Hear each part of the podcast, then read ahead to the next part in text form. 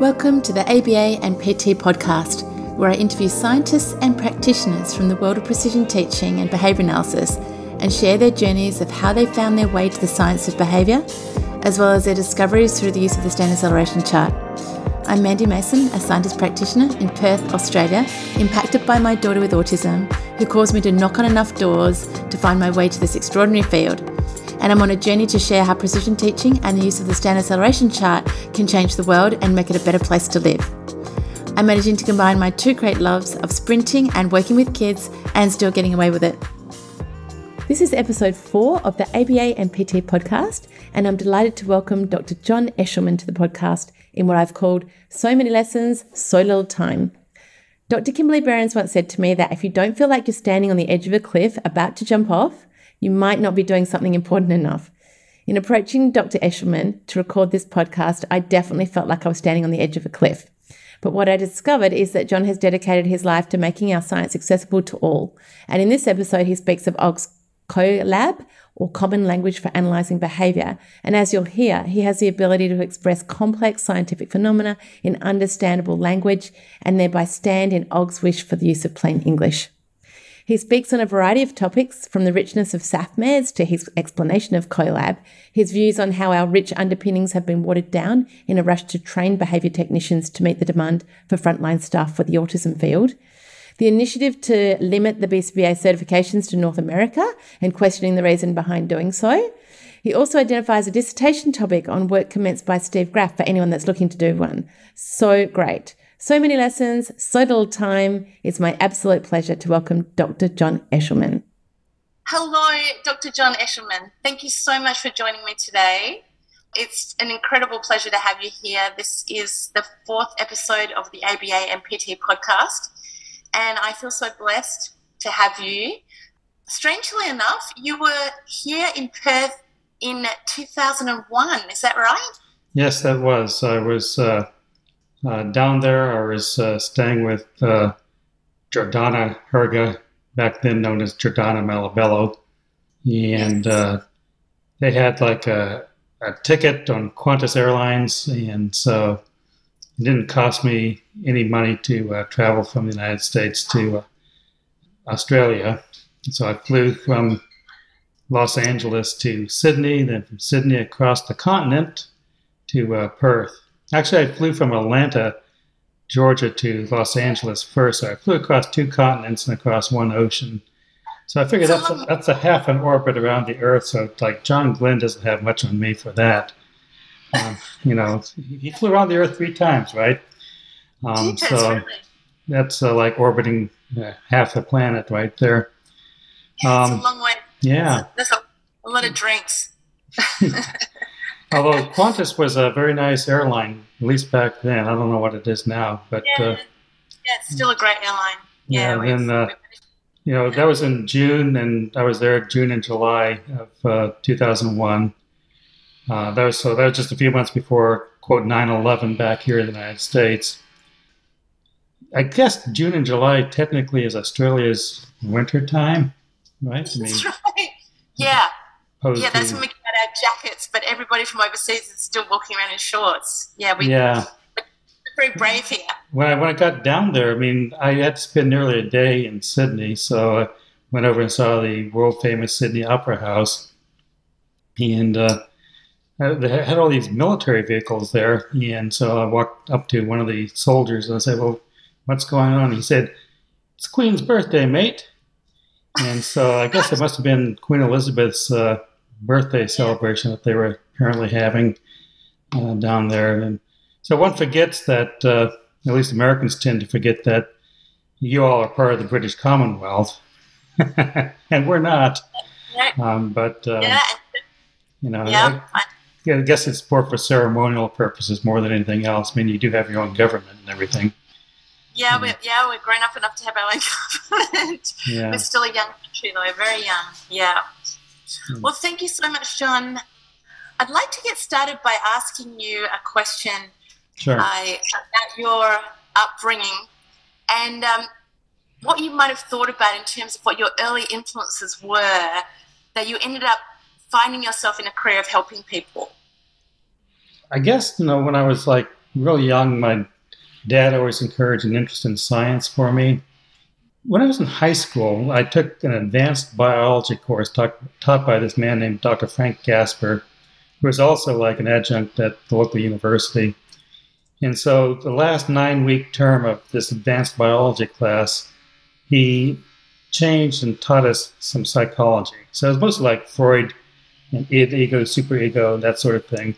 But for me, it was like in the context of, uh, okay, that was like, I always thought of psychology as being part of biology, even though obviously it's not.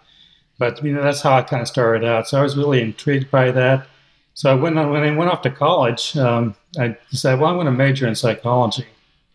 And that's uh, what I did. And I took a course from this person named Dr. Steve Graf, G R A F, Graf. Yeah. And uh, there was some experimental psychology, and I thought, wow, this is really cool.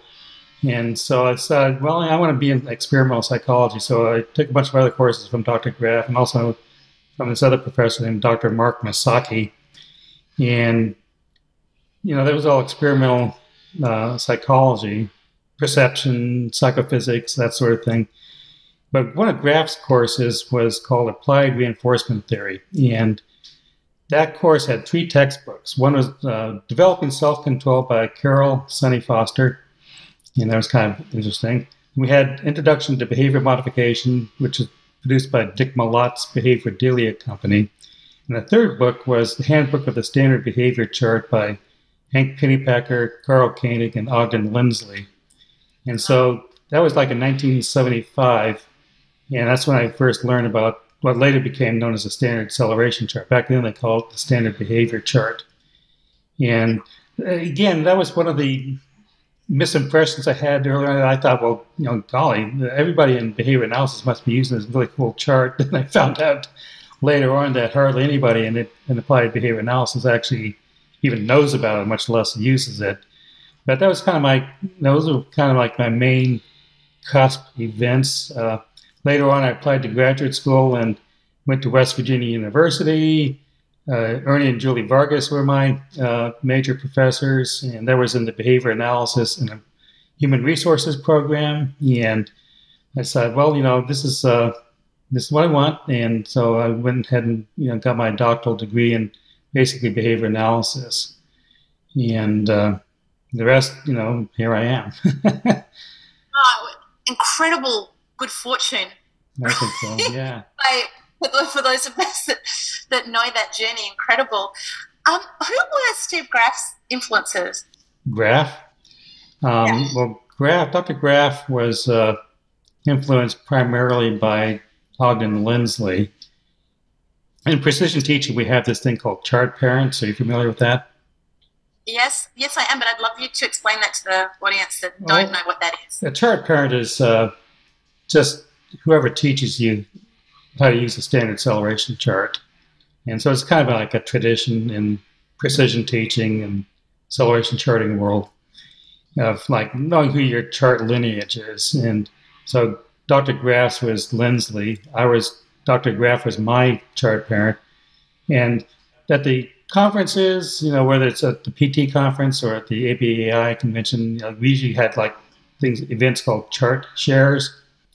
And everybody would like sign up for the chart share and we would like, you'd put down your chart parent's name. So I would sign up because I had a couple charts to share and I'd write Steve Graf next to mine. Graf would sign up and he was actually the host of it usually. And Graf would write Ogden Lindsley Lindsley would sign up and he would write next to his name B.F. Skinner. So, um, wow. yeah. But, you know, I got to know Skinner at least as, you know, an acquaintance when I was at West Virginia University because his daughter, Julie Vargas, was one of my uh, professors at West Virginia. His son in law, Ernie, was my advisor. So, you know, usually at, um, during the winter break, Christmas vacation time of year, uh, the, Vargas, the the Skinners would fly down from the Boston area to Morgantown, West Virginia, and then usually the Vargases would have us grad students over for like you know a party or an event or something. So Skinner would be there, and you know you could talk to him, and I could find out like for instance he was a bit of a Boston Red Sox fan, baseball, and so Really? yeah. When you think about it, I mean, you ask people about B.F. Skinner, they think of this stern scientist with kind of scowly face, white lab coat, you know. Very brief. but you know, he had other interests, you know, in the arts, music. Uh, you know, I'm not sure how much of a baseball fan he was, but like that, was his team. And uh, uh, one one little fun story was when I went down to interview at West Virginia University to go to graduate school. I met with uh, Dr. Vargas, and then we were talking. And he said, "Well, let's go get some lunch." And at the time, I drove a, a Chevrolet Camaro with a V50 cubic inch engine and four barrel carburetor, you know, like a power car. And so we go out to the parking lot, and Dr. Vargas, Ernie Vargas, he said, "Well, I'll drive you." And so he gets in. We go up to his car, and it was like, "Okay, that's a Camaro, just like mine." So I was telling Wow. him, I said, "Well, you know, that's really cool, Dr. Vargas. I got a Camaro also." He said, "Oh, oh no, no, this was Fred's car."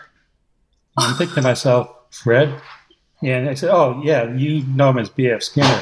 And so I'm thinking, "Whoa," but he donated to the Vargases, so so that, was, that always impressed me. Like Skinner drove a Camaro maybe for a while.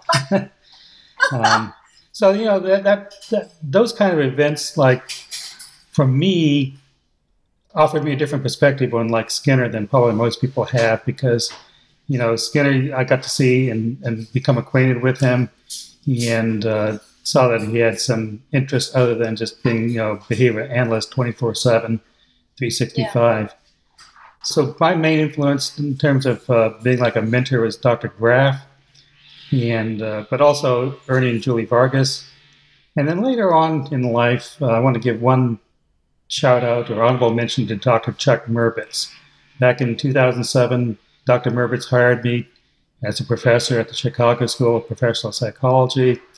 I really learned a lot from Chuck about you know how to like teach, treat students, put how to prioritize students. Uh, Chuck was always saying like you know if these um, if you're in a meeting with the students and you got to go off to like a faculty meeting or something, the student comes first. Right, finish up your student meeting before you head on uh, off to the other meeting or something. So I was, that, that kind of thing impressed me. So I was I always include Chuck, um, who passed away a couple years ago. Sad to say, I, I include him as a third uh, major influence in my life. Now, I've, I've mostly stuck around in precision teaching, but also you know was in the field of applied behavior analysis uh, during that same time span. And who were other people that were coming through at the same time you as you that took the route of precision teaching? Um, coming through at the same time, well, like I said, Dr. Merbitz preceded me by a few years. You know, a few years after I, I graduated from West Virginia, uh, Michael Fabrizio and Allison Moors, uh, I think Julie Vargas was their um, major professor at WVU. There, you know, there were probably a few other people in the cohort that uh, um, had some interest or background in precision teaching, but I'm, I'm not really. I'm kind of blocking on people's names, I guess, at the moment. Sorry to say. So tell us, at your time in Chicago, well, straight from graduate school, where did where did you go straight after that?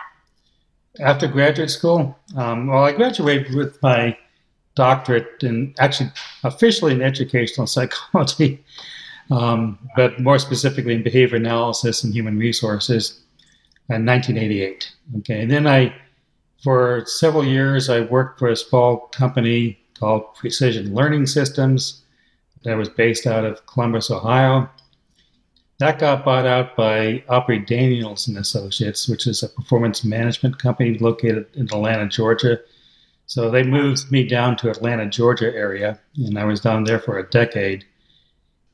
That kind of came to an end when they like revamped the company, and so I worked for a small company for a while. Then uh, I got hired on on a project that was located in Galesburg, Monmouth area of Illinois, and so I moved back north. That's where I met my wife Kathy, and uh, within a couple of years, then I got hired by Dr. Merbitz at the Chicago School. So that's kind of my history in a nutshell. That's so interesting. Can you tell us about your time with Aubrey? Um, what sort of work you were doing there? Uh, for Aubrey Daniels Associates, we we're mostly developing like instructional systems, mostly mostly computer-based instruction. There's actually my my doctoral dissertation, by the way, was uh, programming instruction on a Macintosh computer, where I was trying to do like a typing version of SAFMEDS. Okay, so I call them TAFMEDS. um, right. And so that that stand that would stand for so SAFMED stands for Say All Fast, Minute Every Day Shuffled. So TAFMEDS would be Type All Fast, Minute Every Day Shuffled. And so we took that technology and you know developed it into the little company called Precision Learning Systems, um, where we had like some software where you can do like, like excuse me electronic versions of SAFMEDS the same way.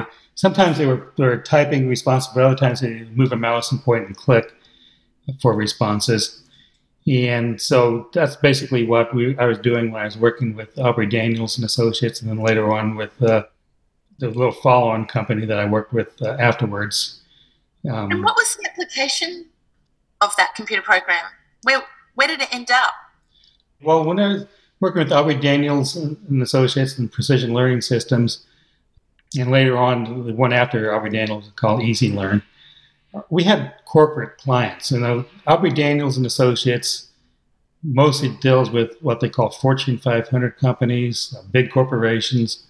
And the main thrust of Aubrey Daniels' you know, company was to bring in performance management, which is part of OBM, Organization Behavior Management, and into the corporate world. So when we were developing projects, uh, we had quite a variety of them, but one was with like Ford Motor Company teaching uh, troubleshooting skills. So like with electronics. So like being able to, to see electronic component say what it is, see the component say what it does, see the name of the component say what it does, say what the purpose is. So that's where you can bring all the stimulus equivalence in, right? I mean, the A to B, the B to C, the C to D, and back and forth and so forth, the reflexivity, symmetry, and transitivity and so forth. Everything the what we call equivalence based instruction, the whole nine yards of that.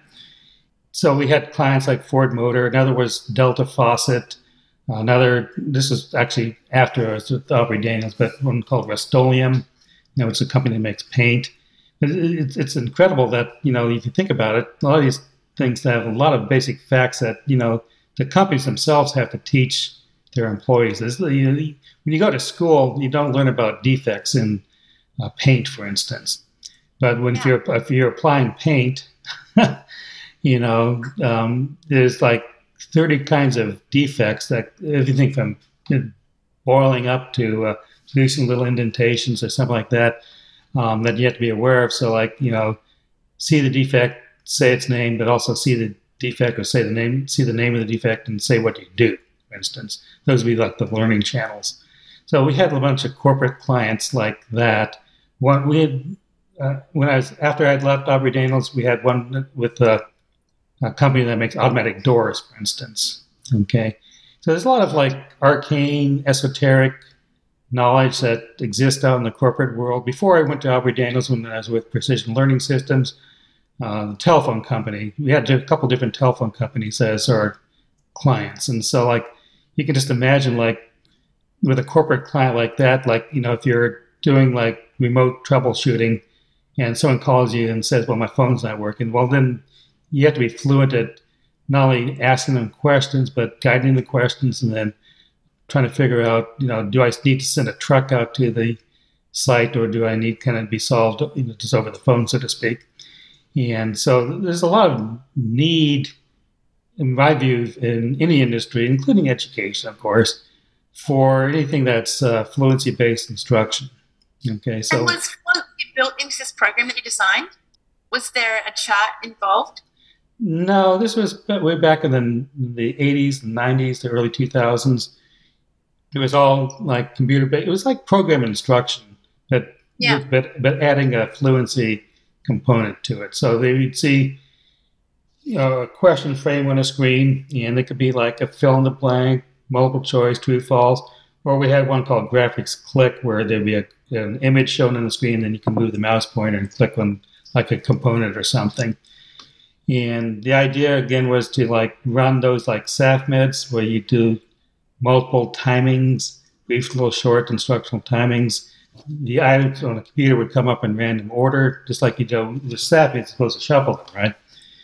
Yeah. And so that's that's kind of what we did with uh, you know those computer programs back then. Um, but you know those were either things that they would you know install on the computer or you know Yeah. some versions later on would operate over the internet. How did you build in like mastery criteria to the to the sets of cards? to the sets of items. Um, we Yeah. would uh, kind of either take a guess or just do it empirically. You know, we'd like uh, we'd do like a, a certain process where you would like uh, you would benchmark test the software once you got it, you know everything kind of mostly developed. Okay, so like how how well could like uh, you know a fluent adult go through it and just benchmark test it? Then you would would field test it uh, on the site with some actual employees and see well, of how are they responding? What are, what are the defects in the design process? Uh, there's anything we need to fix? Do we need to add more items, take them out, edit them, the whole nine yards of that? And then you know, so we go through some rounds of benchmark testing, field testing, then you know, kind of de- develop the goals more or less empirically, or in some cases using the best guess as to you know what something should be this is true today. There's for a lot of things. There's just many. There's just no guidelines out there for fluency goals. I mean, there some people have some, and but I always question, well, how do they how do they arrive at those? And then even if they did arrive at those by some empirical method, you should always ask and be skeptical. Well, do they apply with my students? Do, do they apply with this subject matter, or that subject matter, or this situation, or that situation? And they may or may not. Okay.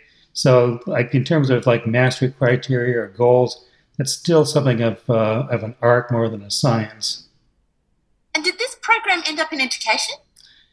No, those early companies, I mean, they weren't very profitable. Okay, so they didn't really like journalize too far from that. And of course, the software now itself is old and obsolete. Uh, I don't even think it would run on a present day computer. Um, sad to say. So it's like there wasn't really any planning for like long term survival of that software. So you know, I'm, I'm sure people have come up with uh, similar software since. Maybe stuff that that does a lot more. It has more, you know, modern features, you know, video animation.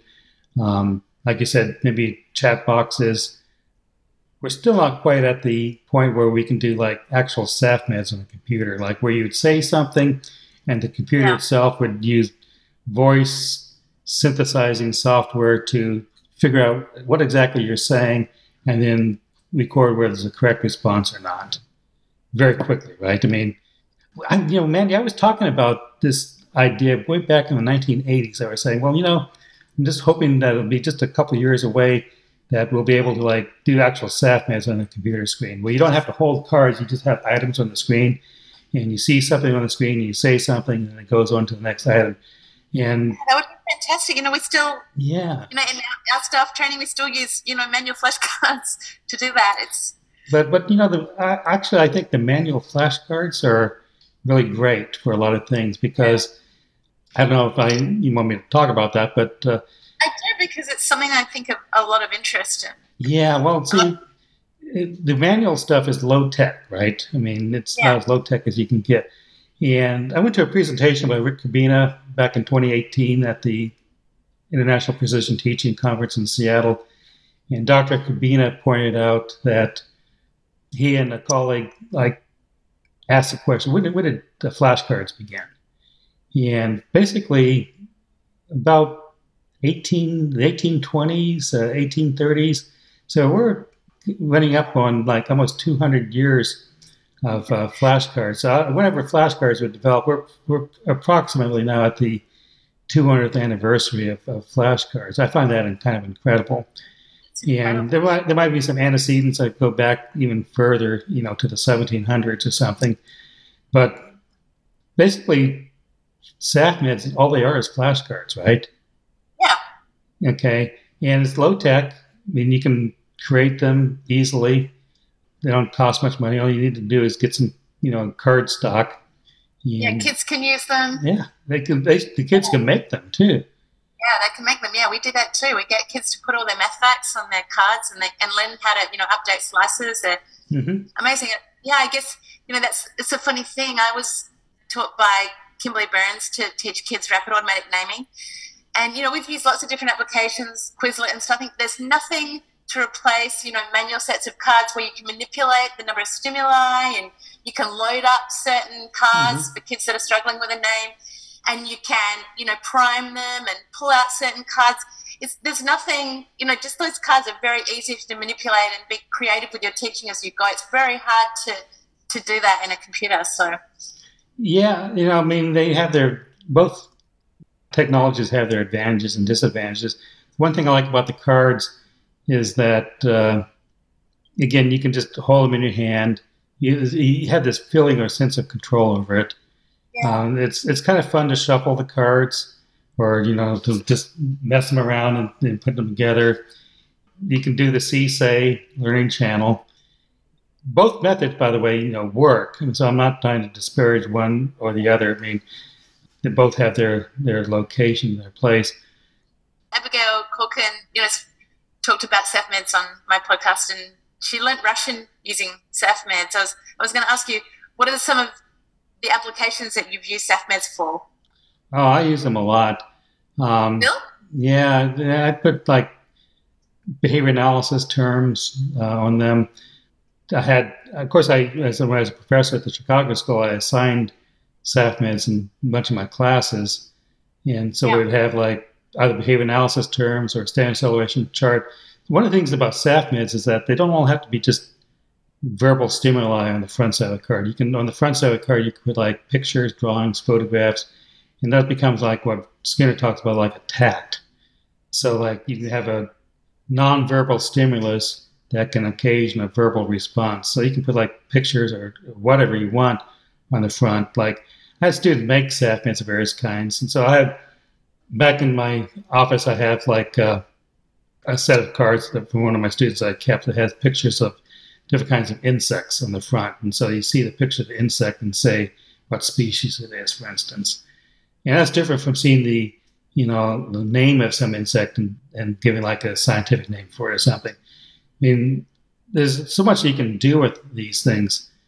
Like I said, you, if you put pictures or drawings or diagrams or charts or whatever on the front of the card, that's kind of like a nonverbal stimulus. So you can have a tact-based CSAY.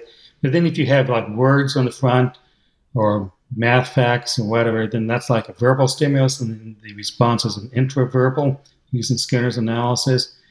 And then if you like decide, well, let's put this together in some kind of instructional design system, you could have verbal stimuli on the front of a card with an intraverbal type of response, and you can have a tact stimulus on the front of a card uh, with a verbal response, a tact response of the same subject matter. For instance, if you want to like have like teach people how to like identify vehicles, like cars, trucks, automobiles, and so forth, um, you could have like you know the word car in the front of the card and the word automobile in the back. Right, that's a CSAY intraverbal. But then you can have a photograph of an automobile, automobile in the front and have this have the learner you know, learn to see that and say car. And then you can test with like having like, you know, the car in the front and uh, can they or can they say automobile, right? That'd be one of the equivalence relations that you can test. So vice versa, you can have automobile in the front and you know have them select like a picture of a car and they see that and say back you know to car. They could have like you know you that, that's where you can get really sophisticated with the instructional design and bringing in equivalence based instruction so that you know you can then you teach some of the channels but then you test out other ones that you don't directly teach and then you get those for free so to speak right we did that a yeah. lot when i was you know, working with uh, aubrey daniels and later on with easy learn systems after after i left aubrey daniels and associates um, how, how do you organize your instructional design that way so that you don't have to teach necessarily every you know relationship. You can teach some, but then you get people just learning the other one or knowing the other ones already because you know you're taking advantage of you know this stimulus equivalence phenomenon. Um, was there ability in your program to look at those derivations?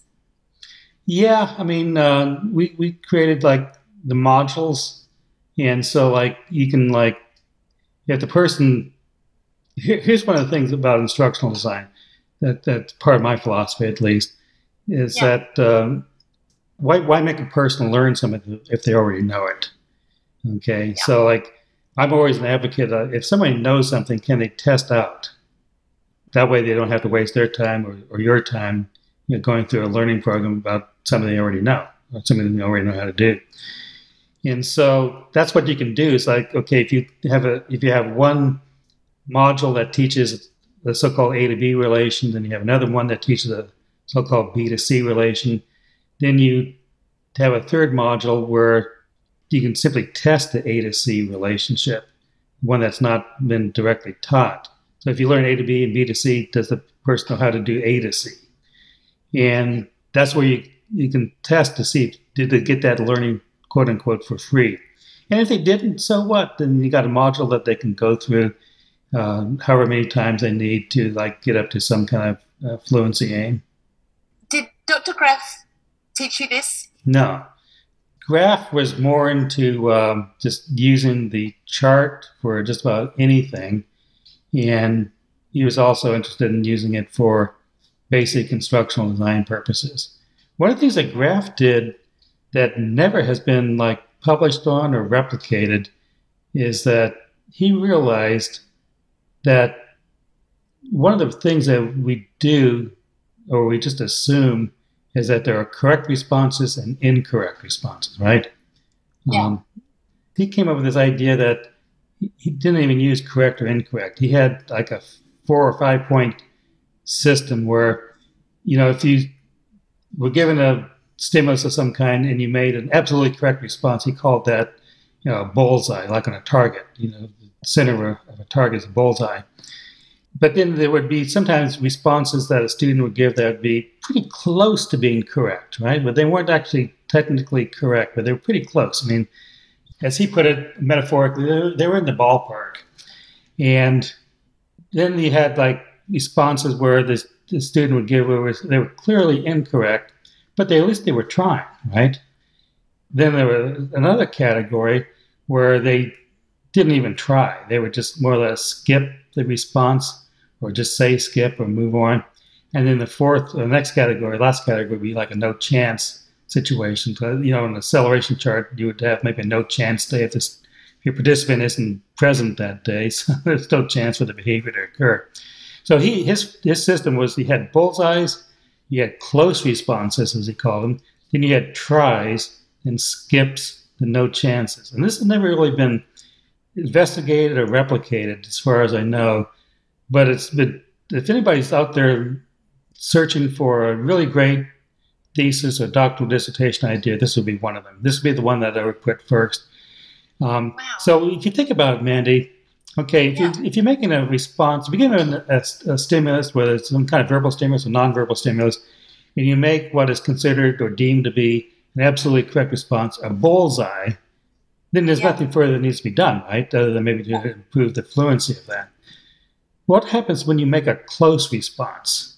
Okay, a close response is uh, part of the response might be correct, part of it might be incorrect. But what do you do? And typically in education, that's counted as an incorrect. You know, oh, you got that wrong. You were pretty close, but you got it wrong. And Graf turned it around. He said, well, we should be behaviorists. That's an approximation to what we want. So let's reinforce that rather than punish it as incorrect. Let's count it as partially correct, if you will. It's close. We will give it credit, but not as much credit as a bullseye. So he had a kind of like a, a multiplier scale. So if you got if you were given doing SAFMEDS or program instruction items or whatever, you got a bullseye that would be like worth eight points. Um, but if you got a close response, you were like partially correct or almost there, he would still give you like four points for that particular item. if you tried, if you at least tried, these are all multipliers, right? So like times yeah. eight, times four. If you tried to give a response, you give a response, but it's incorrect. It's completely incorrect. You would still say, well, you know, that's a bit of an approximation to what we want, so I'm going to give that a times two multiplier. And then if you skipped, then that would be worth a times one. Okay. And a no chance is no chance. So times one doesn't change anything, right? So times one multiplier, you know, it doesn't earn you anything. But if you make a commitment and at least try to give a response, you're going to get a little bit of credit. And if you get some of the response correct, if it has some properties of being a correct response, then you're going to get more. And if you get a bullseye response, then that's you get the maximum number of correct points. If you think about it, what Graf was trying to do, and he had a lot of data on this, but I don't know what happened to it. That's shaping. That's shaping yeah. behavior. You're rather than having the binary correct versus incorrect. Oh, you got that right. Oh, you got that wrong. Well, you know, he's saying, well, let's take this response. Does it have something that we can like work with? Does it have something we can build into more correct, more correct until we shape it to, you know, the outcome that we would like, you know, that would be beneficial for the learner. And I wasn't really able to implement that, you know, in the courses that I ran, although I did try it a couple times. But I don't really have any, you know, data that are persuasive one way or the other about that.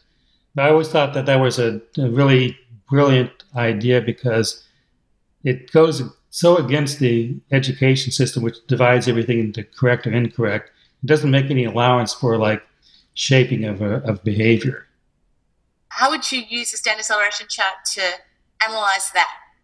Well, you count all those things separately. So we already on a set, on a chart would count correct versus incorrect responses, right? Uh, with on an acceleration chart, you use a dot that, by convention, you use a dot for counting correct responses and a little x letter X for you know in, charting incorrect responses per minute. Well, he would like you know you'd have like a, a dot for bullseyes and maybe a little square or something for close responses, and the, the tries would get like uh, the X, and then the uh, the skips would get some other symbol. Uh, and of course, no chance would be just the, the day line on the chart wouldn't have any, you know, dots or other symbols on them at all. So you chart those four things separately, which is what he did. And uh, here's here's one of the things that they are independent. So one of the things that Lindsley and Lindsley's students all discovered back in the, I guess going back to the 60s, but mainly in the 70s, is that correct and incorrect are independent of one another. Okay, so just because the correct response rate goes up does not mean the incorrect response rate automatically therefore goes down. Lindsley pointed this out in a paper at ABAI, my first ABAI in 1977. His paper is entitled What We Know That uh, Ain't So. And he talked about the seesaw theory of learning. And this is where he brought in like learning pictures. And so one of his, his graduate students, Pat All, in her class, uh, she had, you know, correct and incorrect responses recorded separately. And just because in, the correct responses go up, sometimes the incorrect responses would go down, but sometimes they would flatline. Sometimes they would also go up. Okay. And so they had a whole bunch of learning pictures. So on a chart, you know, if, if the correct response rate is going up, the incorrect response rate is also going up. That was called uphill if the uh, correct response was going up, the incorrect response rate was going down. That, may, that was called JAWS. You may have heard of that. Yes. And yeah. uh, then you would have like other ones. Uh, you know, the worst case scenario is with the in where the correct response rate was going down, the incorrect response rate is going up. And they would call that snowplow. I mean, you talk about your skiing, and you put your skis together to uh, slow down. Uh, that's called snowplowing. So that's uh, that's, that's like the worst possible scenario. But Pat All actually had data on that. And it's in the graph and Lindsley standard celeration chart. I, don't remember what the rest of the title it might be 2002 or something. Lindsley and Graf had a, a book, it's a three ring binder called Standard Celeration Chart in 2002. And they show all of Pat All's uh, learning pictures in there. And so that, that one of the things that inductively that they learned was that these two things are independent. And then Lindsley went on beyond that and said, like, everything's independent. So, like, your positive, negative feelings about something are independent of one another. You might have positive feelings about somebody, but you also might have negative feelings about somebody. Okay, but those can those can accelerate independently. Just because your positive feelings about somebody go up doesn't mean your negative feelings are necessarily going to go down either. They could flatline, they could also go up, or vice versa. So um, that's one of the findings of uh, precision teaching that um, there's, I guess, there's a lot of data about it, but it's not been really presented or organized in a way that uh, probably a lot of uh, academicians or scholars would like to see. That you know, there's not really any whole lot of sources to cite other than that Graf and Lindsley, which is basically a citation of Pat All's master's thesis. And you know, there might be some scattered uh, support for that here and there elsewhere in the literature. But that's part of the problem with precision teaching is that a lot of it was just spread by word of mouth. Yeah, there's, there's a million questions I want to ask you right now. yes, we've already covered a lot. It's so interesting. I just want to ask you. I want to talk to you about the use of plain English in precision teaching and mm-hmm. and your views on that. I guess there's a lot you could say too about our science of, of applied behavior analysis that prevents people outside of our field easily accessing it because of you know the technicality of language and but you shared some really interesting stuff with me by email on you know Og's views on on on using plain English. Could you talk to that? Sure, that's uh, one of my favorite things to talk about. First of all, we need to like step back for a second and just say plain English, any language, right? You and I are talking yeah. in some variation of English right now. Me, I'm using American English. You're using Australian English, so we can pretty much communicate. But you know, if if we were like in a Spanish-speaking culture, I'd advocate using plain Spanish. Um, I would advocate using plain French or plain German or plain Tagalog or whatever the language is. Right. Uh, part of the problem that Lindsley was dealing with is that the language that we tend to use carries a lot of baggage with it. Skinner, who was Lindsley's professor, right? Skinner was aware of this, and Skinner's book, Science of Human Behavior, he points out fairly early on in the book that the terms response and stimulus are problematical, but because of tradition, he was going to go with them anyway. And so we're, we've you know, saddled with uh, bad terminology from the get go. I mean, Skinner had a chance to not use response. Uh, yeah, well, you know, all these like reinforcement, punishment, all those have excess connotations and denotations with them. Lindsley created um, a system he called COLAB, C O L A B. And it was kind of meant to be kind of like a computer languages back then. You had COBOL, Fortran, BASIC as computer languages in the 50s and 60s. And COLAB was invented in the 1960s and stood for Common Language for Analyzing Behavior. So you would have like a presented accelerating consequences.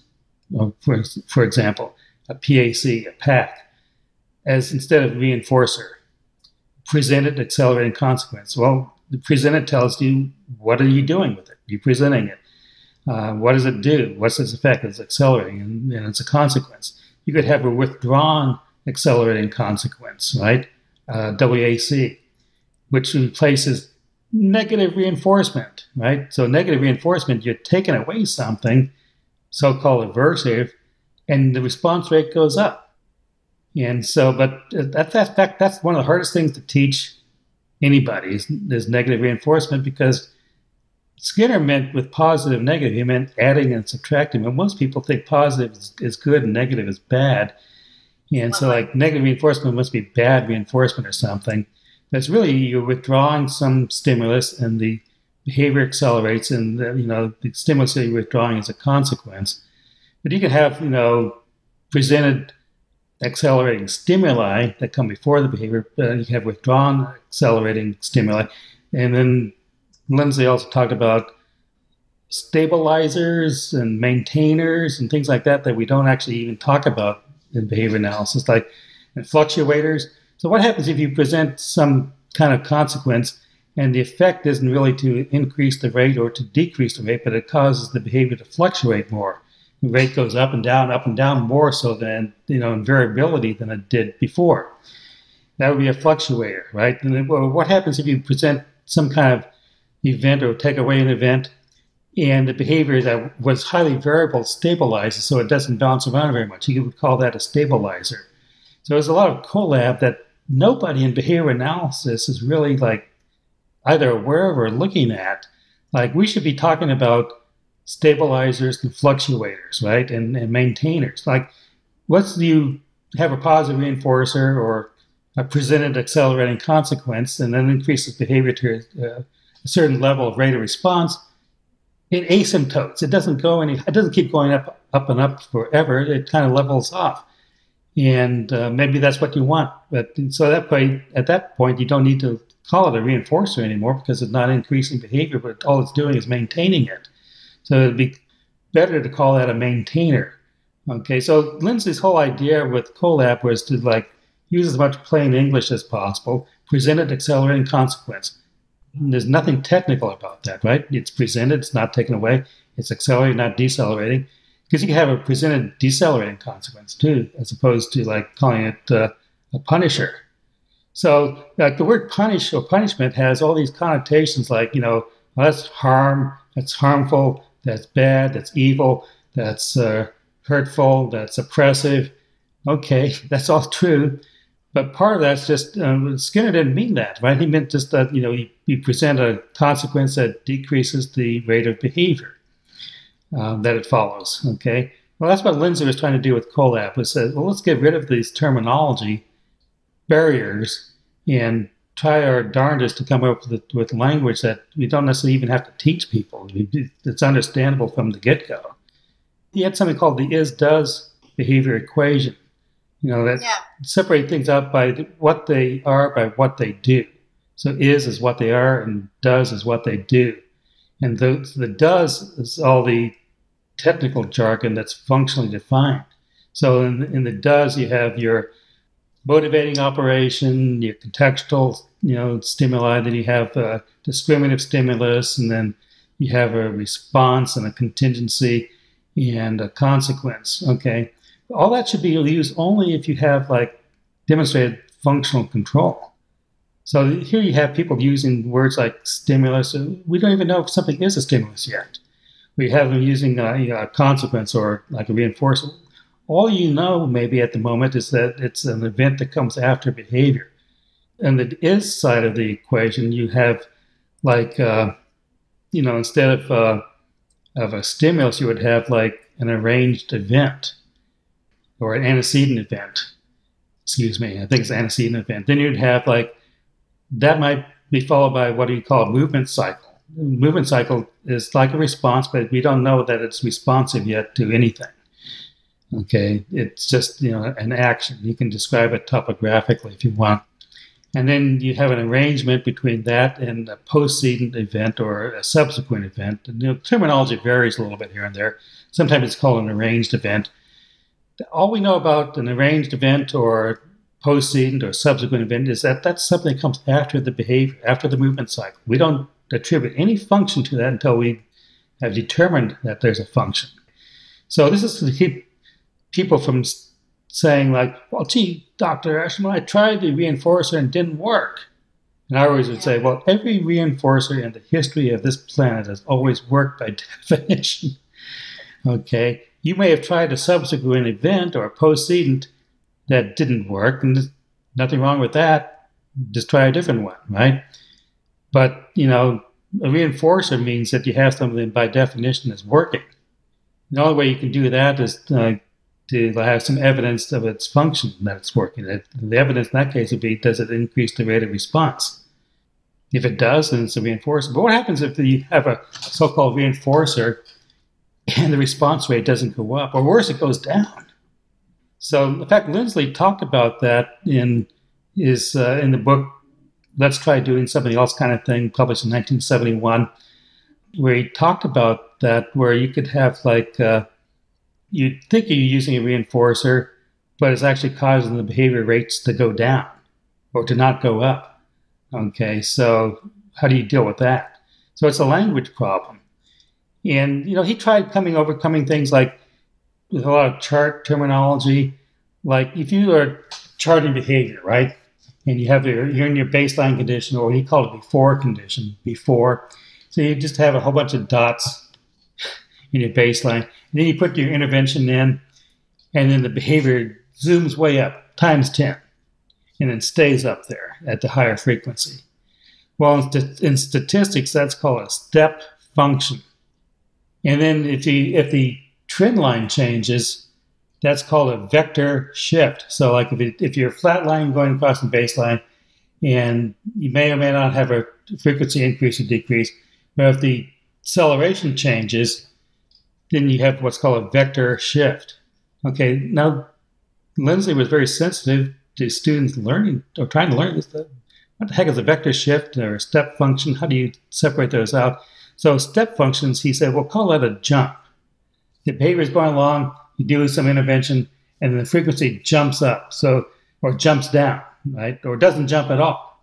So that could be one effect. Then if the trend line changes, the trend line is you know going one way in your baseline or whatever, and then it turns and is turning up or turning down.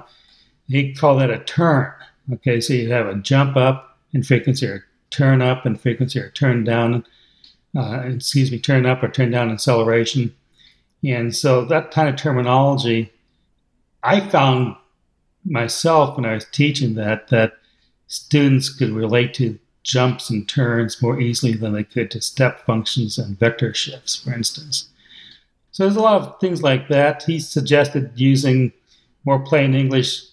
He kind of abandoned Colab after a while because it seemed to be too difficult to teach people, but he still kept at it. So, like, here's an article in Journal Applied Behavior Analysis that Lindsley had, a rare article in JABA for him around 1991 92 on technical from technical jargon to plain English for application. I think is the title.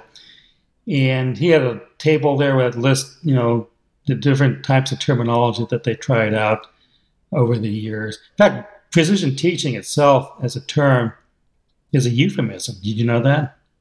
I had to look up the meaning of that word when you send that to me. Do you want to explain that? Yeah, well, a euphemism is a a better sounding word, uh, you know, it has less baggage or less controversy than other terms. Back in the 1960s, there was this emerging field called behavior modification, right? Yeah. BMOD for short. And some of it was based on Skinner, some of it was based on Baer, Wolf and Risley's version of ABA, but a lot of it included things like electroshock therapy, drug interventions, restraints, institutionalization, other psychiatric kinds of interventions for modifying behavior, a lot of which, you know, those of us in behavior analysis really don't want to be associated too much with, right? I don't think electroshock therapy is probably the best way to go, for instance. So, like BMOD was becoming conflated with uh, all these bad connotations. So the writing was on the wall. And so some people said, well, we, we don't do behavior modification, we do behavior analysis. Lindsley saw the writing on the wall and said, Well, you know, we don't do behavior modification either. We do precision teaching. Now, if you're a behaviorist, what's the definition of teaching? It's changing behavior. Uh, Dr. Vargas, Ernie Vargas always said it's arranging the circumstances under which behavior changes over time. That's what teaching is. So we're still there, we're still modifying behavior, right? But we're calling it teaching. And Lindsley's case is saying, well, it's, it's precision teaching because we're measuring the rate of response and also the change in rate of response over time. That's all precision teaching is. It's just a euphemism for BMOD, but without all the negative excess connotations and baggage that BMOD has to it. Why didn't CoLab succeed? And is there anywhere, I guess in precision teaching, they're still using a lot of plain English terms, but um, is there any hope for, you know, this plain English or CoLab or anything to to filter its way anywhere? Do you think there's well, any? Lindsley would have to address what happened with CoLab, and he's not around to do that. Uh, his yeah. students like Abigail and Pat McGreevy and some others might be able to tell you more than what I can. But I remember 20 years ago, we had like a standard celeration listserv. I think it technically still exists, but it was pretty vibrant and active back 20 years ago. And Lindsley was participating on that too. And I was like, you know, like really eager advocate of Colab. He was saying, uh, you know, knock it off, John. I mean, we, it, it, it never took. Uh, it's just hard enough just to get people to start charting, okay, using the chart. But I, I still advocate for it. I, I think that, you know, the logic of it makes more sense than a lot of mainstream behavioral terminology does because it doesn't have all the excess baggage with it. Yeah. And, I, uh, I, really relate to that because, mm-hmm. you know, one of my passions because of my journey is parent training. And, you know, they struggle so much with those terms. Mm-hmm. And I, I realize now with a few of the things that you said, it's like I really struggle, you know, with the definition of positive reinforcer because as you say, at some point the behavior is no longer increasing and parents really struggle with those kind of distinctions. So I'm, I'm really excited to take away what some of what you've said today and incorporate it into my parent training um, because they don't need technical terms. They just need to understand what's occurring with their children. Yeah, I, I totally agree with that. Um, there's, there's a lot of uh, a lot of history there that really, you know, it's, it's on the verge of just getting lost. You know, when you know people don't use it, and so they they lose it. And there's a lot of uh, I, I, if, I, if I could rename it, rename it, I wouldn't even use the word behavior anymore. Yeah. Some years ago, when I was like setting up some comprehensive exam questions for my for the PhD students, um, yeah. I had a presentation on being conceptually systematic, and there were like other names for the field that have been floated around here. They're way back 100 years ago. There was this uh, psychologist or behaviorist named Walter Hunter who suggested the name anthroponomy, kind of like astronomy, anthroponomy as the name of the field. Okay. That never took off. Okay. Ernie and Julie Vargas have suggested the name behaviorology. That still has a problem with behavior, but it, it's behaviorology. Everybody knows that ology means you know, study of. Robert Epstein suggested the name praxics as kind of like it looks almost like physics praxics as kind of the name for the field. That never went anywhere. Uh, Joe Layng has suggested contingency analysis for the field because actually that's what we actually look at is behavior contingencies, the contingent relationship between behavior and consequences, and then that that two term contingency becoming coming under stimulus control of an antecedent event or condition. That's what we really are looking at, not behavior. We're not really analyzing behavior. So Layng suggested contingency analysis. There might be some other names that you know people could come up with. I kind of like precision teaching, even though it doesn't necessarily mean teaching anymore, right? I mean, if you're just changing any behavior that has a frequency, you're doing precision teaching, or you can be. You, probably want to put it on an acceleration chart so you can see that the standard changes to trend over time which nobody does in you know mainstream behavior analysis, which I find problematical. You, you want to jump into that because I really want to hear what you have to say about the state of ABA and uh, where we are in our field, the criticisms that um, you know ABA is coming under, you know, in the in the mm-hmm. world of autism and and possibly, you know, the, the the, the large number of people that, my, myself included, that are, you know, coming out as BCBAs with a lack of understanding of some of the things that you've mentioned today? First of all, I'm, I'm retired now, so I feel like I have a little more freedom of speech than, than when I was working. So, like, you know, they can't really fire me for, you know, speaking my mind now, or, you know, they can't really boot me out of ABAI because presently I'm not a member, and I let my BCBA lapse in June, because I don't need it anymore. So like, you know, they can't like take that away from me because I don't have it anymore. So with that caveat in mind, um, you know, one of the things I was thinking about earlier today was like, you know, last year in January, right before COVID really hit the scene, there was this big announcement by the BCBA that they would be withdrawing their international support. You might recall that. Oh, yeah, and, yeah. I mean, by that. Yeah. Yeah, and so that you know that was like a big controversial topic, and the rationale that they gave was that well they couldn't really support a whole bunch of different languages. Uh, you know, for all the materials, tests, objectives, the whole nine yards, it would just be too costly, and so they just limited the BCBA to, you know, Americans in the United States and Canadians in Canada. And I'm thinking, they were saying that when they, they just want to limit it to like, you know, English language. I'm thinking, well, hello, over in England, don't they speak English? Uh, Australia, we still speak English. Yeah, New Zealand. But then you realize that English is an official language, like of India, for instance, and it's an official language of Nigeria. And uh, you go to a lot of European countries, and it's if, if it's not an official language, it's certainly people's second language or third language. And so, okay, maybe if we just include English and Spanish, then you can include Mexico, right? When Mexico, if they're including Canada, they're not including all of North America, they're not including Mexico. But if you included Spanish, then you would have the Philippines and all of South America, well, except for Brazil, you know, Portuguese, but just two or three languages, you, you know, cover the entire planet basically this, that, that, that rationale never made any sense to me. Okay.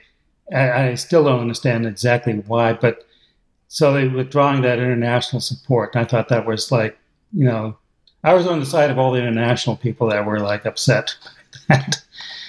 That's one of the reasons why, you know, I didn't feel particularly enthusiastic about renewing my BCBA. I did another podcast about a month ago and they were asking me, well, what is applied behavior analysis? And I said, well, my answer was that nobody knows. And the reason for that is that I was looking through the BCBA's website because they have the data there of how many BCBAs there are for all, all different ranks. So you have like BCBADs, the, the doctorates, that's what I was, you know, BCBAs, BCABAs, and then RFTs not not, not excuse me RBTs RFTs relational. Yeah, we can get into RFT in a second. uh, RBTs. After a while, yeah. all these uh, acronyms become like a, a, word salad. But you know, RBTs. There were 110,000 RBTs, and then you add them all up though across these different certifications. There's 165,000 people now with some kind of certification in behavior analysis. And if you're a military person, that's like 16 divisions of uh, troops, right? I mean, that's like, you know, if you had to like field a battlefield, then that's an awful lot of people. Well, any given person, I was I was thinking, at most, I mean, you probably know a few dozen behavior analysts, maybe at most. Uh, you certainly don't know 10,000, 16,000, which would be 10% of them. I don't either. But even if those, let's say you know fairly well 100 people who are, have some level of certification. Well, you're not there every day. You don't know what they're doing day in and day out with their clients. You don't know what the incident rate is of, of ethical lapses, problems, competence. Um, you're assuming that maybe that because a person has a certain certification that they actually are competent at a certain level, and they may or may not be, but you're not there witnessing what they're doing. Nobody is. And so there's a, probably an awful lot that's going on out there somewhere under the name of behavior analysis without anybody knowing what any particular person is doing with a client at any given time. Unless you know there's a you know observer or so, maybe a camera or something observing it. So we have a huge field. Yeah, we can define it on paper. If you want to define on paper what ABA is, the Cooper book's a great book for that, right? Like Cooper always likes to go around and say that me, Eshleman was his chart parent. And a lot of people, he says that. So I taught him, I guess, the, the chart.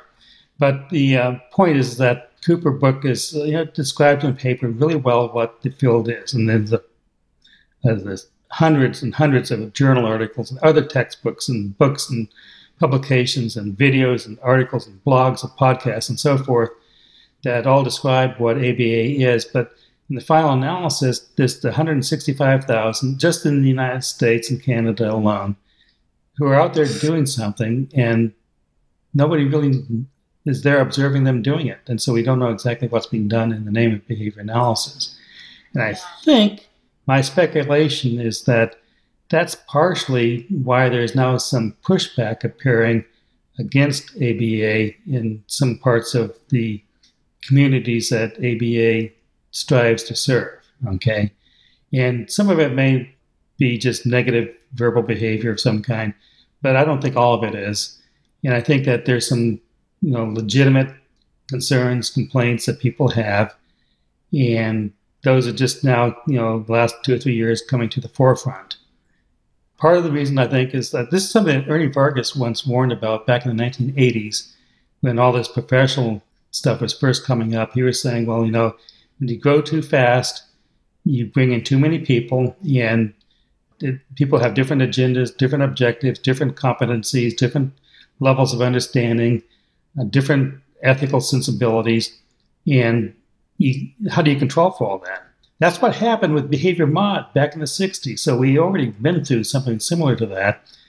Or the same thing happened with the program instruction and teaching machines movement. Uh, there was around 1960 that first got you know taking off, and by the end of the decade, it reached its peak. And then after about 1970, it peaked, and you know, people stopped using program instruction in, in mainstream education because was too many people jumped on that bandwagon without knowing the basic science. So here we now have 165,000 certificates, and any given person in the field doesn't know more than what a handful of any other people are doing. So there's that. There's the international issue that uh, I was talking about, the different editions of the task list. The earliest task list I, I got was from Chuck Merbitz, which was the second edition, which is really, in my opinion, the best. Then, you know, in 2007, we had the third edition. It showed up in the Cooper book. And that was pretty good. The third edition still said use precision teaching, use direct instruction, use standard celeration charts. I mean, those aren't well written objectives. You know, what do you mean by use? But at least they were still in there. Then by the fourth edition, most of that was gone. Okay, the the precision teaching things were dropping out. The cell, used acceleration charts had dropped out. Direct instruction was dropping out of the task list, so it was becoming more reduced in terms of what you know, what the definition of behavior analysis is, and then from that to the fifth edition, uh, even more streamlined. And I was actually there. We were having a department meeting at the Chicago School few years ago when the fifth edition was first being sent around in kind of a draft form. And we noticed all the acquisition objectives had more or less vanished. Like, okay, so it's just now behavior reduction. Well that's all we're doing is reducing behavior. I think there was some pushback. I mean, I'm not, I can't say for sure because some of those acquisition objectives got put back in for the final version of the fifth edition. But there's, you know, all, all that sort of stuff going on. And I'm not saying that that is functionally related to some of these other issues or problems, because that would be beyond my ability to like support with any evidence, but it's my hunch. Okay, I'm guessing it's a speculation that that probably has had some role in like you know behavior analysis being not always well received, to put it mildly. Uh, you have yeah, a, I, I see that, um, John. I see that show up here in a in a way that um, we have an insurance scheme that came in a few years ago in Australia. And it's a groundbreaking for us because it's the first time where there is, you know, funding available for disability. Really, mm-hmm. and it used to be twelve thousand dollars across two years for early intervention for autism. Like twelve thousand dollars, you know, you barely you barely open a door for that, really. And now, you know, people can get more significant funding, but you know, we have these people called planners here where you go along and you write a plan for a child, and many of those planners will say, um, "Oh no, we don't like ABA." don't mention ABA in the plan, or parents will come to me and say, please don't mention anything about ABA in your therapy progress report. See, because the government doesn't like ABA. And so, yeah, I, I see that showing up right at the front line where my parents want to, we talk about precision teaching um, because nobody knows that that comes from behavior analysis.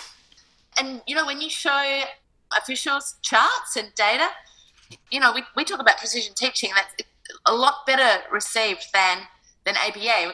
They have seen, at least uh, in their experience, that ABA looks like holding a kid in a chair, hand over hand prompting. Uh, you know, basically poor teaching is is what they think ABA is. Well, see that that's that's sad to me because that's the you brought up another good point uh, about the you know a lot of this is responsive to the financial contingencies. So here in the in the United States, for instance, basically people are very dependent upon insurance companies for remuneration. You know that you know getting paid, and so it's just like anything else. I mean, the insurance companies they're in it for as a business to, to make money, and it's not exactly clear to me how you know concerned they are about the human condition or the societal condition versus you know how do we maximize profits? And i'm not sure that those are always compatible objectives. So you know that that's another thing here about behavior analysis is that there are probably people that want to like go beyond certain things but you know you run into all sorts of issues like some of which I can understand not wanting to go beyond. Like if someone wants to do like chelation therapy, well, I don't. That may or may not work. I don't see the the, hard evidence of that. But that's beyond the scope of uh, you know ABA, and I wouldn't necessarily advocate doing that. But you know, if you want to like use acceleration chart, and people say, well, but that's not on the task list, or that was taken off the task list.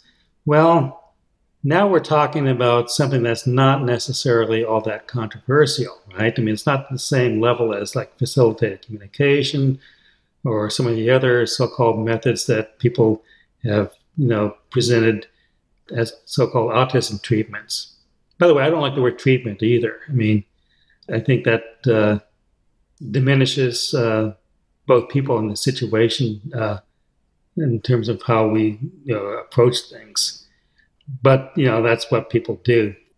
On the use of the word treatment, or any of that. I mean, the insurance, the the control of the field by outside influences.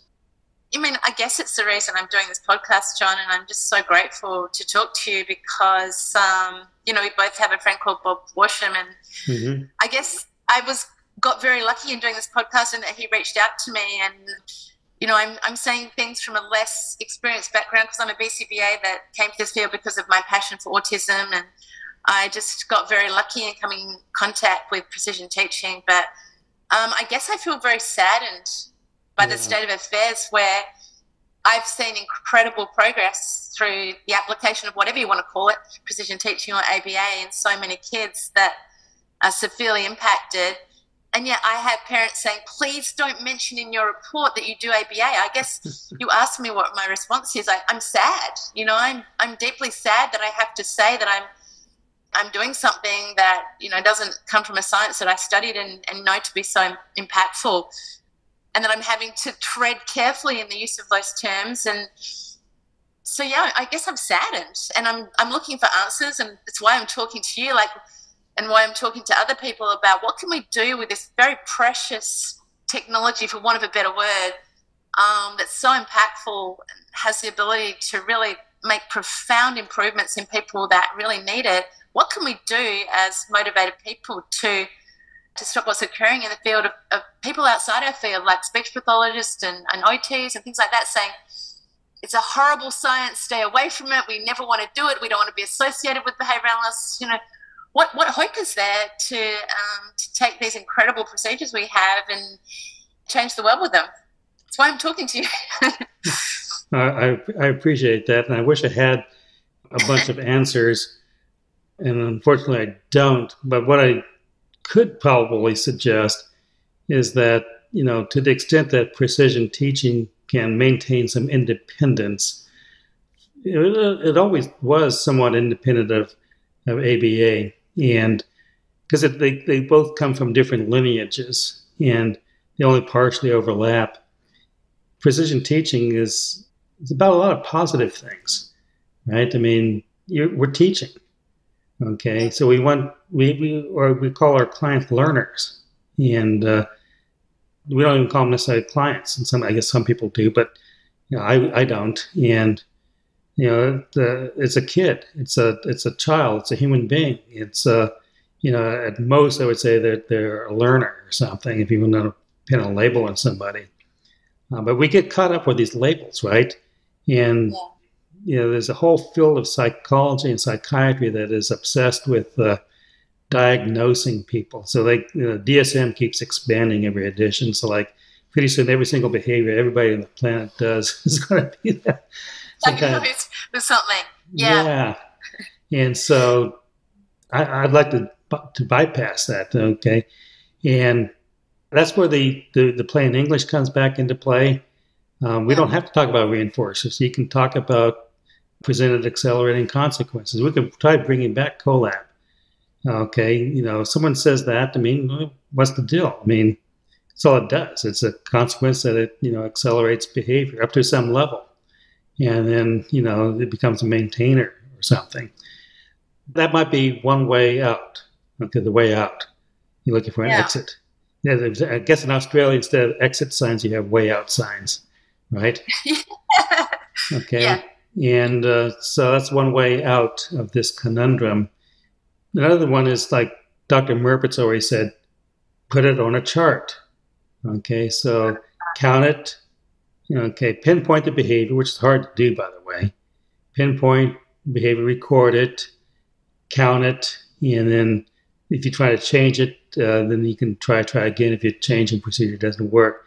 So if you, if you say change it and try try again, that's different from saying, well, we need to manipulate the independent variable, which is what you're doing when you try try again. But we can uh, not have to necessarily use some of that jargon that doesn't resonate well with uh, the general population but yet still be precise and still refer to the same behavioral processes and procedures. That's that's possibly you know one way out of this situation. I mean, I, I can't say for sure. Question. Can I ask you another question then? And this might be a little bit controversial. So I think I align with what you say there. I have found uh, precision teaching to be, you know, I, I guess I, I'm in love with precision teaching, if that's a thing. What can you say about the precision teaching community and the state of, um, of PT and where it's at and, and the hope for precision teaching? Well, I, you know, in, in general, remain optimistic. I mean, I just recently ran for being on the board of directors of Acceleration Society, and I lost. I came in third place, and they were the first two people got in, and there were four candidates, so I came in third. Okay, and you know, I was wasn't really all that brought down by that because you know speaking of bob he was the one who nominated me. It wasn't like you know i was trying to like run and get in there.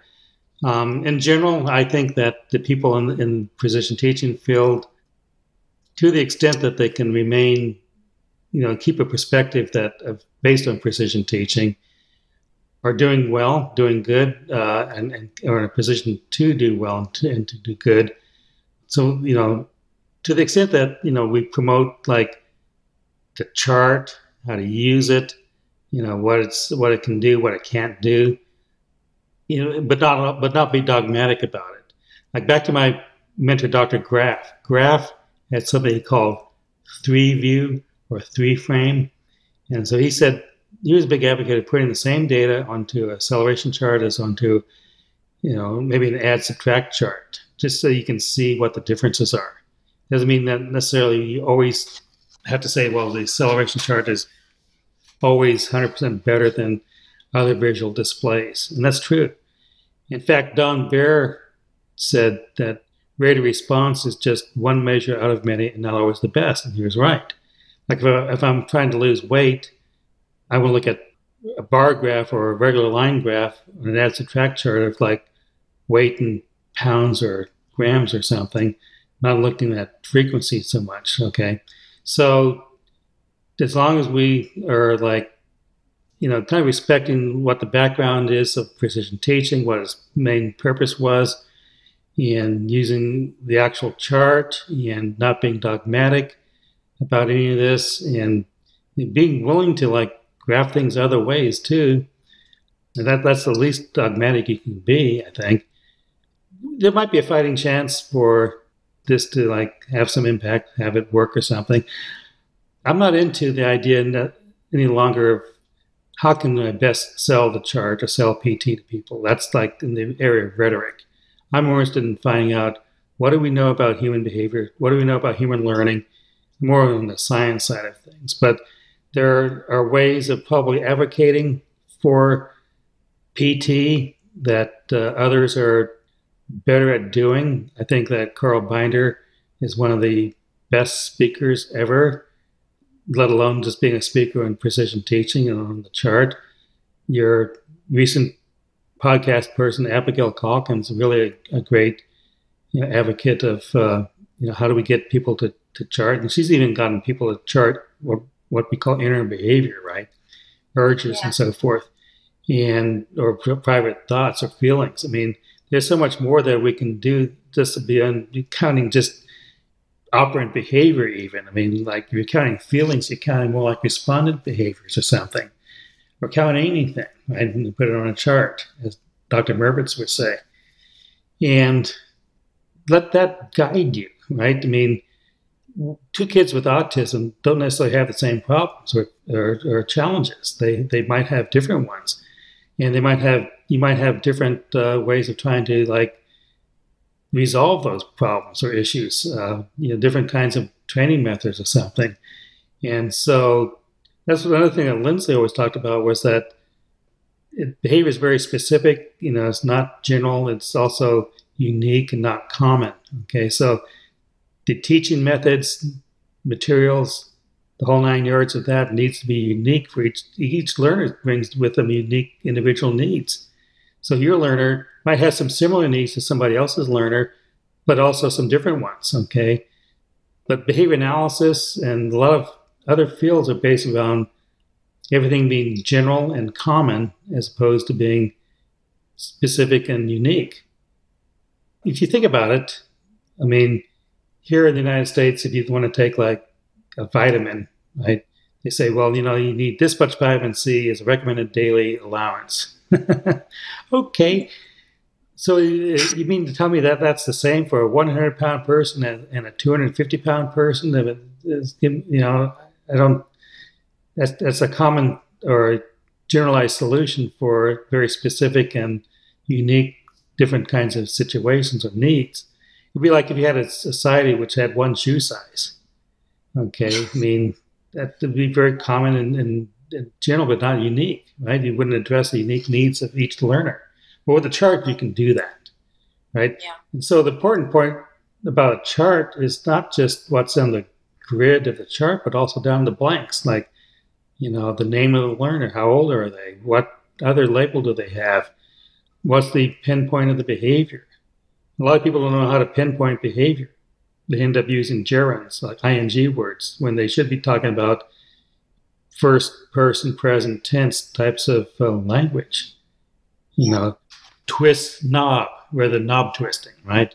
So I can count each time a person twists a knob, twist knob, or writes letter, like letter of an alphabet, writes letter, as opposed to writing. Okay, that writing would not be a good pinpoint, but writes letter writes letter of alphabet would be a pretty good pinpoint. And that that that can be stuff that leads to solutions. Like for instance, like Carl Binder talks about fluency builders and fluency blockers. I always taught my students about all that stuff too, by the way. And that's very true and relevant. So like, you know, if you're teaching somebody to do math facts and they have to write answers, but their writing skills are such that they can't really write loops or straight lines. And so they, they can't write numerals very well. By, by that I mean that so they and other people can read them. Um, well, then you can go back to like what Elizabeth Haughton is recommending, which is like, okay, let's just focus on the tool skill or the earlier skill, component skill of uh, just writing loops and getting better at writing loops because a lot of numerals have loops in them, right? Like a six has a loop in it, and eight has a couple of loops whereas a seven's got a couple of straight lines. Okay, so we just get practice in drawing vertical or lines or horizontal lines, you know, short little line segments. Get fluent at that, and just on a free write or something, to the point where you can combine these things together and produce like a, a numeral seven or a numeral eight or something, and get fluent at that.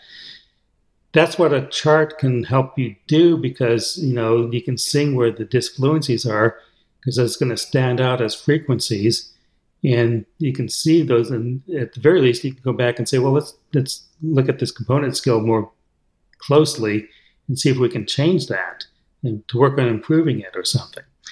So that's what a chart enables you to do. So you have the your kid there is a unique learner. They might have a tool skill a component skill issue that another learner may not have right? So that's what I meant earlier about you know you can start at different points in the in a curriculum. You you know if you can let somebody test out of a, of a unit of an instruction rather than have to force them through a, a you know the the guidebook says use this program. You have to run this program. Well, the kid already knows how to do the skill. You know why you kind of like punish them for, for their accomplishments by just mindlessly running through through a program because that's what the book says to do. But a chart might tell you, you know, okay, we, we have to do this or we don't have to do this, or we need to add something, or we need to take something away. We need to slice back or, step back or something to an earlier skill, work on some earlier component fluencies or something. That's what the chart, and what precision teaching really gets you. Is but then that that means like if you're a teacher and you got a classroom full of kids and you have to be like Morningside, and you know if you got ten kids in the classroom, each kid's got twenty pinpoints that means that, uh, what, you got 200 charts? Yeah. You have a three ring binder with 200 charts in it. That's where the standardization comes into being beneficial because you can, as a administrator or a teacher, you can flip through those charts and, and see at a glance what's going on and what's happening, what's not happening. And you can make recommendations and execute probably fairly well decisions that you wouldn't be able to make if you you wouldn't even be able to do any of this if you had to use idiosyncratic charts. Okay, yeah. you, you, had a different. The other thing is is that the teachers are seeing that data as it almost as it occurs on a chart. Yeah, I mean, you know, the thing these days is computer-based charting, but the thing is, either way, putting things on a chart on a standard yeah. chart that enables and empowers and ensures a lot of uh, you know rapid decision making I wanted to make a comment to that because my jump into precision teaching is when I was living in Indiana and um, I wanted to go and meet Karen Pryor. She's one of my heroes. Mm-hmm. Yeah. and um, yeah, I was just fascinated by I, one of the earliest papers I read was The Creative Porpoise when my daughter was first diagnosed. And I was so fascinated about novelty and creativity and, you know, complete lack of that in what I was observing in my second child compared to my first anyway, so that's I was in Indiana in the middle of winter, which you would understand for an Australian was very challenging. It was I think it was the coldest winter on record, and um, or one of them for hundred years or something. And I ended up um, going to see Karen at IPTC in Chicago in 2014, and that changed the trajectory of my life because even though I'd done my BCBA and I had heard Dr. Kim speak about charting through FIT, so I had some experience with with precision teaching, and I I, I met some precision teachers in Indiana. But anyway, I ended up at IPTC and um, met Dr. Kim and found my way to precision teaching, which changed the trajectory of my life. But one of the first things she did was say to me, because I had, I was still supervising children in Australia even when I was living in America, using the VB-MAPP and, and you know, putting things on a, a stretch to fill graph. And she said, why don't you, just as a first step, why don't you just put what you're doing on a chart? And that's what I did. And so I just learnt to chart, and I was still doing discrete trial instruction. And I took what I did and I put it on a chart. And yeah, I realized that my kids weren't making a lot of progress. it didn't take me long to say, wow, these are very flat lines that I have here. And that really changed everything for me and for the parents that I worked with as well, because it's very easy to show them what was occurring. I think that was her advice to me. Put it on a chart. She didn't say stop doing discrete trial instruction, right. stop doing what you're doing, move mm-hmm. away from the VB-MAPP. She just said put it on a chart, um, and that I guess got me asking a lot of questions about what I was doing. So I, I love that. It feels like a topic for um, another podcast. Put on a chart. You mentioned pinpointing, and I'm so interested to ask you some questions about that as well. I wonder if we can finish off by saying something about people that because what I'm really hoping to capture in this podcast is young behavior analysts that are in traditional ABA programs somewhere that may have an interest in precision teaching. I think that's a big part of our audience, probably about 80% of our audience. Young people that have heard about precision teaching or interested in precision teaching and trying to learn more. I wonder if there's anything you can say to them about what they could do at this point in time in their lives to to learn more about precision teaching and charting. Well, there's actually quite a bit. I mean, there's yeah. a Precision Teaching Standard Celeration Society Facebook page that they can certainly join. It's fairly active. Uh, people are always asking questions or making comments and so forth. Carl Binder, whom I mentioned earlier, has a, a fluency page on Facebook. Standard Celeration Society has its own celeration.org website. Okay. Yeah. Carl Binder has uh, a website not exactly sure what it is offhand, fluency.com or something. Yeah, fluency.org. Fluency.org. And that has like all of Lindsley's uh, published papers, including some pre- presented papers on it. That it also includes a lot of other publications in precision teaching and uh, presentations, I think some videos and so forth. There are a lot of uh, YouTube videos of uh, precision teaching in action. I know that Richard McManus has uh, some YouTube videos that are pretty good as far as going through the, what precision teaching is. But there's also ones that uh, show how to do a, a, a, one minute timing with SAFMEDS or something. A bunch of those. Uh, Jack Aumann, who is Steve Graf's brother in law, late Steve Graf's brother in law, put up on YouTube all of Lynn's, you know, there like 30 different videos of Lindsley's final workshop at ABAI. Um, oh, wow. So there's a whole, there's a, if people want to learn precision teaching from Lindsley himself, uh, you can do that.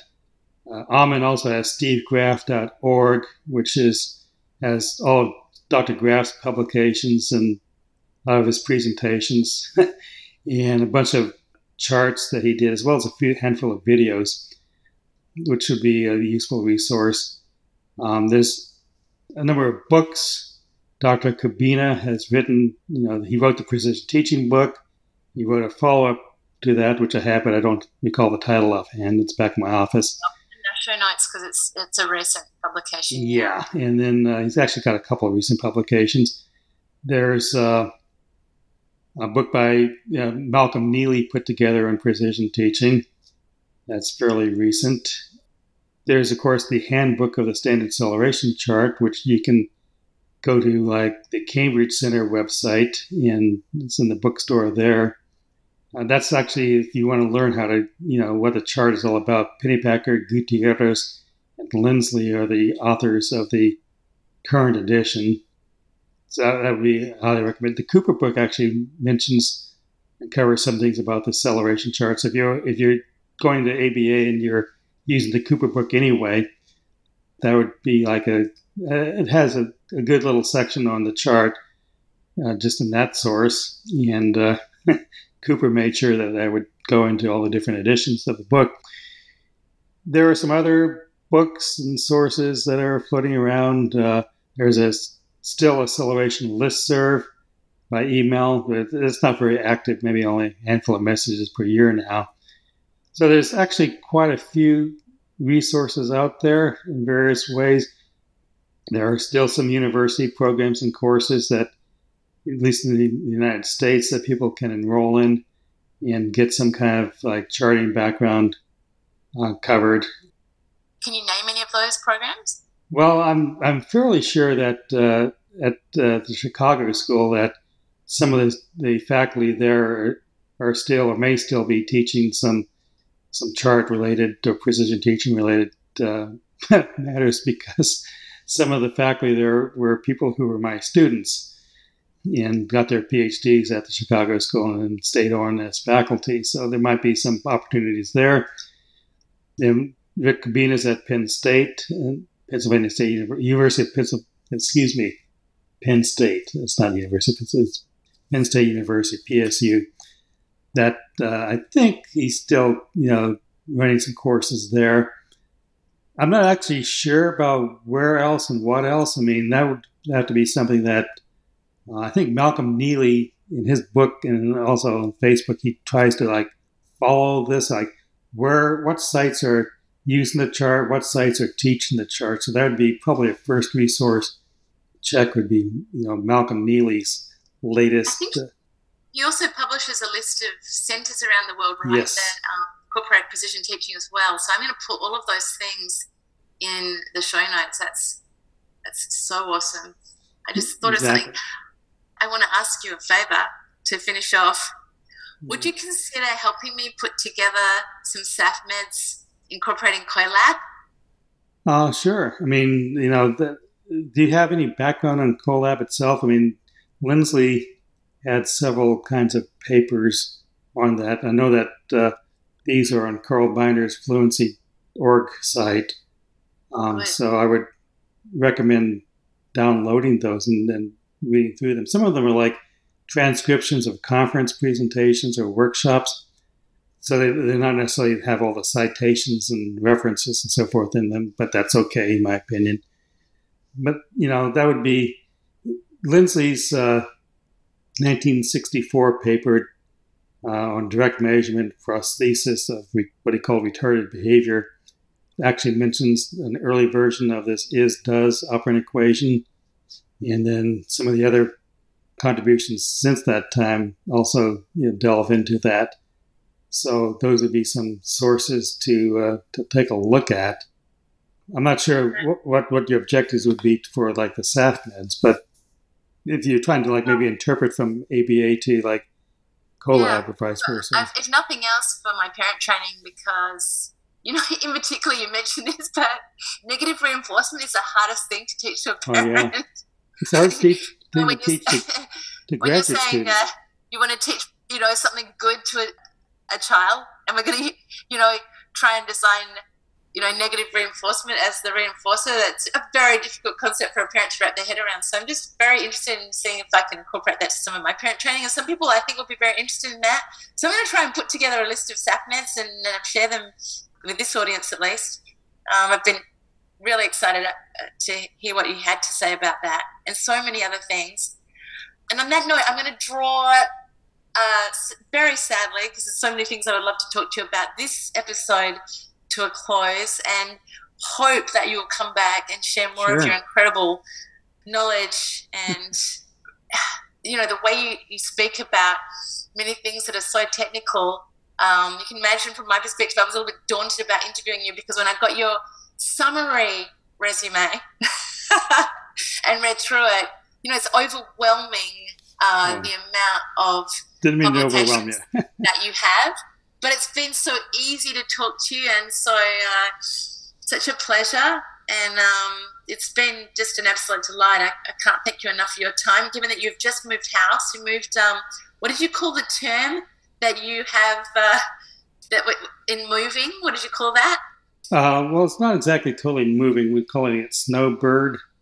That, that's that's that's someone who who lives up north and then goes down to some southern state like Florida or Texas or Arizona for the for the winter.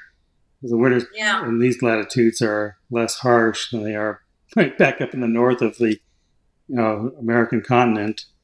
And the oh, US, yeah. yeah. Uh, Chicago 2014. It's burned in my memory. I remember yeah. getting a um, taking a tour in a you know like a double decker bus, and the roof was open. It was like I'm trying to remember the date now. it would be IPTC, so like November. November. Mm-hmm. I just don't ever remember being that cold before. well, so, you know, that's, uh, yeah, you're way down in the southern hemisphere, so you would think that Perth being really far south would be cold in the wintertime, but when I was there, it was never really all that cold. I mean, first thing I saw when I got off the oh. airplane was like, okay, there's palm trees outside here and that's not associated with like bitterly cold weather. I think all the all your snow and skiing slopes are in like eastern Australia, right? We yeah, have some mountains. East. Yeah, we're on the edge of the desert. Yeah. right, right on the ocean. And so yeah, when it's so today, I guess it's going to be a maximum of 22. But you know, I'll be wearing a ski jacket. or 22. I don't, I don't even know how that translates. You listen, let's just say 70. And yeah, I'll be putting on my puffer jacket today. well, but you know, that's the way it, way it goes. I mean, I, I enjoyed my stay down there way back in, you know, it was 20 years ago, a little over 20 years ago now. And I mean, my objective when I was there, when I wasn't doing work for Jordana, was to like explore Perth and Fremantle and, uh, or Freo as some people call it, right? And I tried just about every kind of Australian beer that was sold in the grocery stores. You know, because up here everybody thinks of Australian beers as being like Foster's, and like okay, down there, like you know where you are, obviously there's a lot more varieties of, of local beers and you know that made in made in Australia than you can yeah, get here in the United yeah, States. Yeah, well, a lot more since you uh, since you're here. Maybe we need to get you back down. Yeah, although right, right now, right now you have an interesting situation with uh, COVID and the and the yeah, government taking place. Yeah, yeah. we're not welcoming anyone right now. No, they're not. And but it, it may not be too far away. Yeah, maybe we, are looking at opening our borders in March, so yeah, that'll be an exciting time. But yeah, that'd be that'd be that'd be fun. I mean, uh, I'd like to go see some of the interior of Australia. I know that it's mostly what you call desert, but see, I when I was a kid, a child in the United States, I spent some of my early years in Tucson, Arizona, which is in the desert southwest of the United States. So that's kind of like where I, you know, from second grade through sixth grade in school, that's where I lived. And so, like, you know, that was like desert, right? So a little bit familiar with that. Yeah, we call it, um, I drove across Australia once. We call it the Nullarbor, which is an Aboriginal name for no trees, but that's, it's not actually accurate because there hmm. are a lot of different foliage in the desert. So yeah, it's a. I haven't seen much of our country. It's an enormous country, and a lot of it has no people. But yeah, I the centre of Australia is an incredible place to go.